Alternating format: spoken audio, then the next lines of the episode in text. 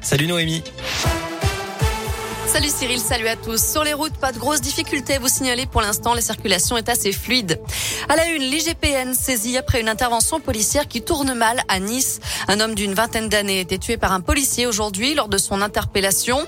Une interpellation planifiée dans le cadre de l'enquête sur la mort d'un homme de 24 ans le soir du réveillon de Noël. Le policier était placé en garde à vue pour homicide volontaire.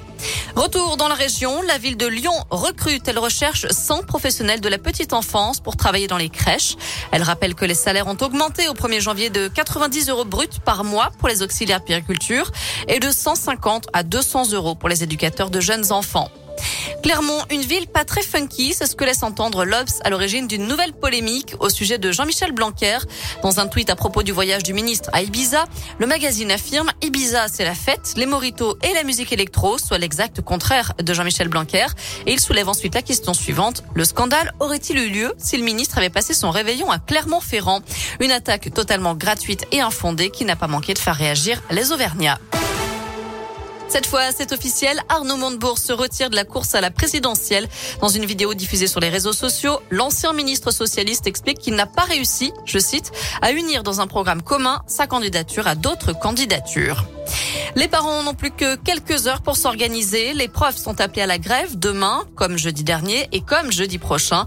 Plusieurs syndicats dénoncent la cacophonie sur les protocoles sanitaires dans les écoles, collèges et lycées. Un mot de sport avec du basket et un coup dur pour l'Asvel. Le club villeurbanais sera privé de l'ailier William Howard pendant trois semaines. Il souffre de douleurs récurrentes au genou. Si tout va bien, il devrait reprendre la compétition le 6 février face à Strasbourg. L'Asvel qui a lourdement chuté hier soir face à Monaco en match en retard de la 19e journée d'Euroleague. Score final 100 à 75. En foot, J-2 avant le derby OL ASS à Dessine. Lyon 11e sera face aux Stéphanois dernier. Les supporters lyonnais ont lancé les hostilités en déployant aujourd'hui une banderole devant le centre d'entraînement.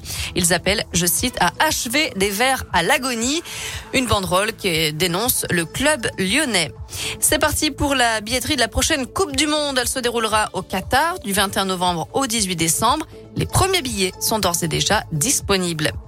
Allez, on termine avec l'exploit de Charles Duboulot, ce guide de haute montagne qui a réussi à gravir seul et en hiver la face nord des Grandes Jorasses dans le massif du Mont Blanc par la voie des Rolling Stones, réputée très périlleuse.